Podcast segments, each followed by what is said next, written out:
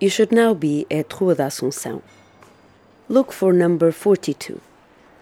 On the second floor were the headquarters of Félix Valadas e Freitas Limitada.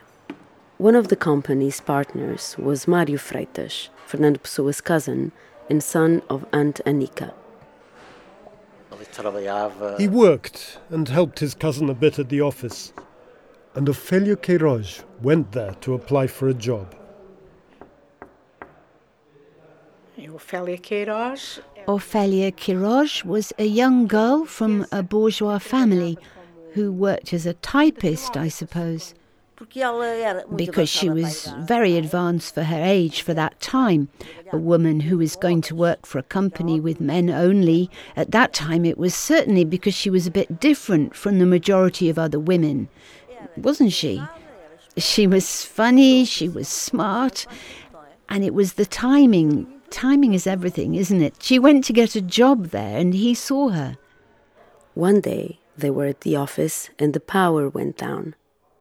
That was when it all began.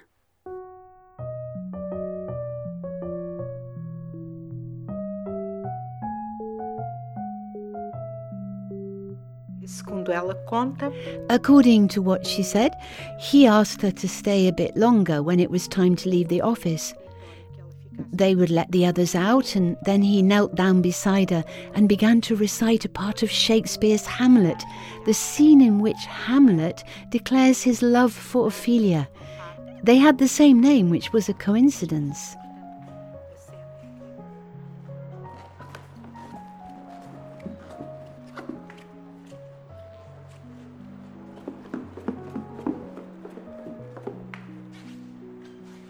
Fiquei perturbadíssima, como é natural. I was very disturbed, of course, and not knowing what to say, I just put on my coat and hurried off.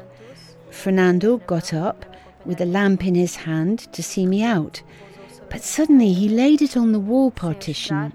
Unexpectedly, he grabbed me by the waist, hugged me, and without saying a word, he kissed me and kissed me passionately, like crazy. I went home embarrassed and confused, and days went by, and as Fernando seemed to ignore what had happened between us, I decided to write him a letter asking him for an explanation. And a great correspondence began. And it's interesting for several reasons. On the one hand, it's simply a complete correspondence between two sweethearts of that time. Then she left the office after a few months and Pessoa used to take walks with her and take the tram with her. They were extending their walks, taking the longer route so they could talk longer. I suppose they actually took small walks because she refers to the fact that he occasionally pulled her into the entrance of a building to kiss her. Certainly, they also had some physical contact. In fact, the letters show this that there was physical contact, some intimacy, as it is suggested by their use of an erotic code, the references they make to the pigeons. When he says at one point, I wish I'd laid my head on your little pigeons, it's obviously understood the pigeons were her breasts. In 1920, Ophelia was 19 and Pessoa 31. The relationship had two phases. In the first phase, perhaps she thought that in a short time the relationship would grow into an engagement and then a marriage, because that was the most expected thing to do at the time.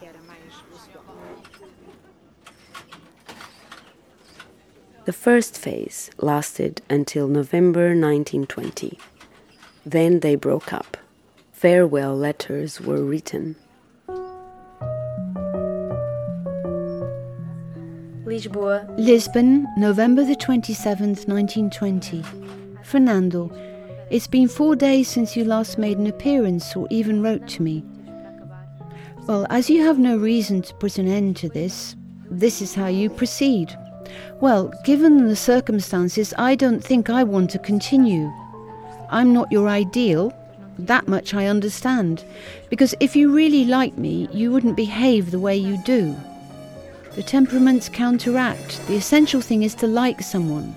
Well, if it's your will, I wish you happiness. Ophelia Queiroz. Ofelinha. Dear Ophelia, thank you for your letter. It made me feel both sad and relieved. These things cause suffering, but the suffering passes.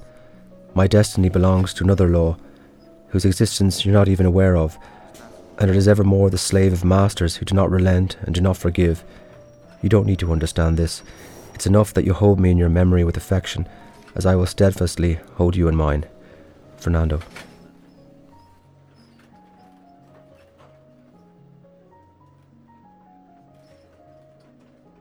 At the time when a relationship ended, usually couples would return letters and gifts to each other. Mas o Fernando Pessoa, numa das Yet cartas- Fernando Pessoa says in one of the letters when the relationship ended in 1920, let's not behave like ordinary people. Let's keep each other's things. And so this allowed the letters to be held by each of the families. Depois em 29, Then, in 1929, there was a return to the relationship.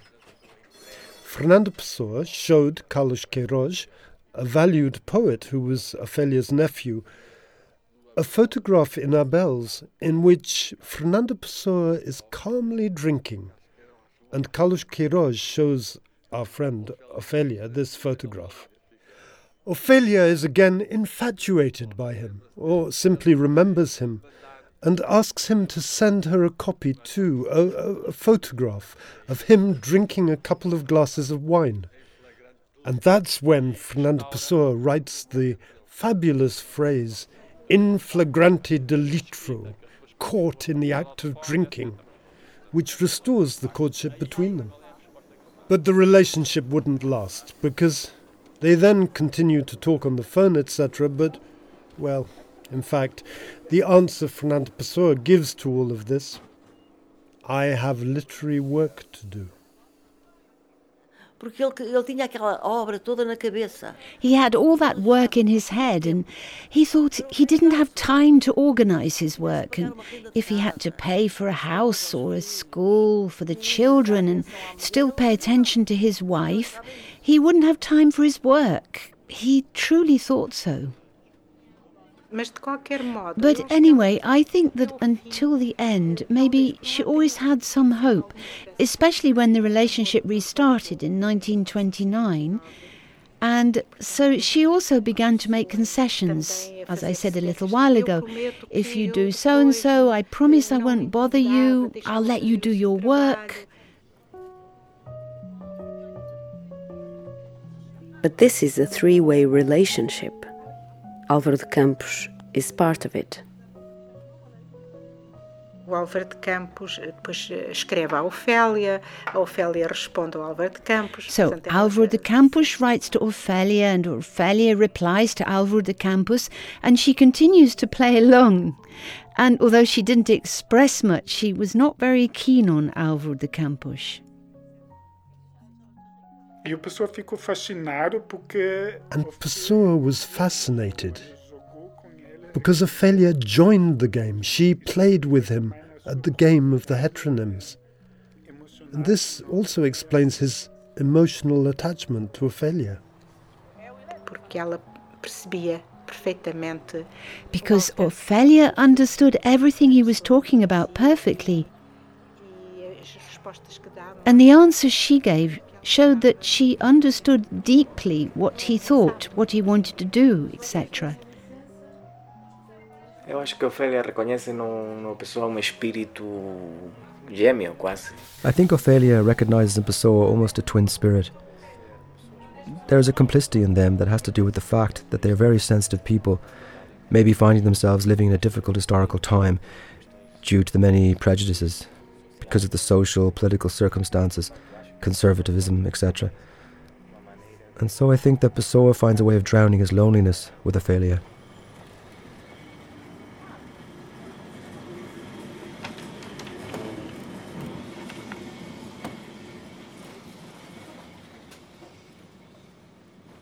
O Fernando Pessoa morreu em 1935. Fernando Pessoa died in 1935. Ophelia, if I'm not mistaken, got married in 1938. By the time she got married, she wanted to destroy Fernando Pessoa's letters, which was a common thing to do at the time. But Ofelia's husband didn't allow her to discard the letters. He said, no, she shouldn't burn or destroy the letters because the letters of a poet like Fernando Pessoa were not to be destroyed.